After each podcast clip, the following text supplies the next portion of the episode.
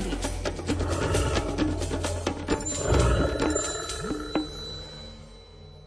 Keď som na jar svetkom medvedích zásnub, vždy sa mi v mysli vybavia chvíle z nakrúcania filmu pre slovenskú televíziu. Tri roky chodili pracovníci z STV na výskumnú stanicu na Starých horách, aby sme spolu urobili dokumenty zo života Tetrova hlucháňa a murárika Červenokrídleho. Na prvý nočný výjazd na pľac určite nezabudnem nielen ja, ale predovšetkým chlapci z televízie, ktorí mi ho vždy pripomenú, keď sa cestou cez Staré hory za pracovnými povinnosťami zastavia občas u mňa. V polovičke apríla som sa po krátkej inštruktáži vydal s televíznym štábom poprvýkrát do nočného lesa, aby sme urobili zábery tokajúcich hlucháňov. Mal som vytipované tri pre televíznu techniku, ako tak dostupné tokaniská. Vybral som lokalitu v Kremnických vrchoch, kde tokávali ešte tri kohúty v tesnom susedstve. Na miesto sme sa vybrali s kameramanom a zvukárom, zatiaľ čo šofér a režisér dospávali v aute druhú polovicu noci. Kameramanovi Vladovi a zvukárovi Janovi sa veľmi nechcelo opustiť útroby vyhriatého auta a vydať sa na pospas tmavej noci, no vedúci výpravy, režisér Imro, bol neoblomný. Po chvíľkovom priečení sa napokon ku mne aj so svojím pracovným náčiním pridali. Asi po štvrť hodine chôdze sme došli na miesto, kde tokával jeden mladý kohút. Na zvážnici som chlapcom vysvetlil, že sa musia správať ticho ako duchovia. Keď som im však povedal, že ich na pár minút dopustím, vystrašili sa ako malí chlapci. Mysleli si, že žartujem. Vysvetlil som im, že musím ešte pre istotu vyhľadať nejaké rezervné hlucháne. Snažil som sa ich upokojiť, že si zatiaľ môžu pokojne zdriemnúť, že im nič nehrozí. Keď som sa vzdialil, na chlapcov, ktorí predtým trochu ponocovali, prišli driemoty. Napriek zime, ktorá vtedy v prírode ešte panovala, prestreli na zem papierové škatule, ktoré si zo sebou vzali a natiahli sa na ne.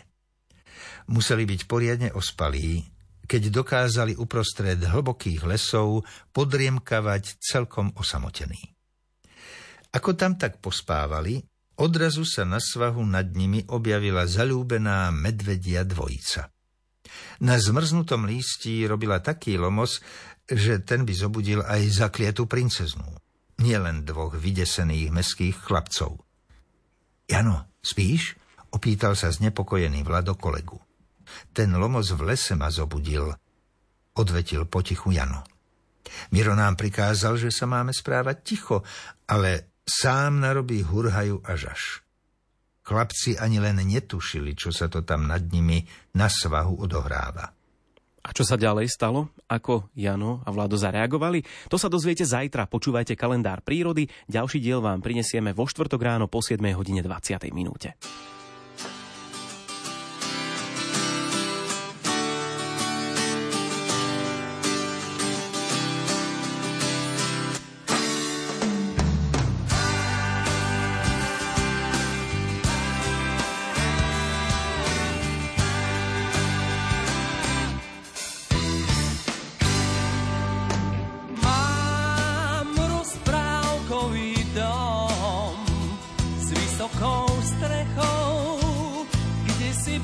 Nebom a nikto netuší, ako sluší, ako ti sluší tá obloha v tom ovzduší, tak blízko hviezd a oblakov mám rozprávkový dom.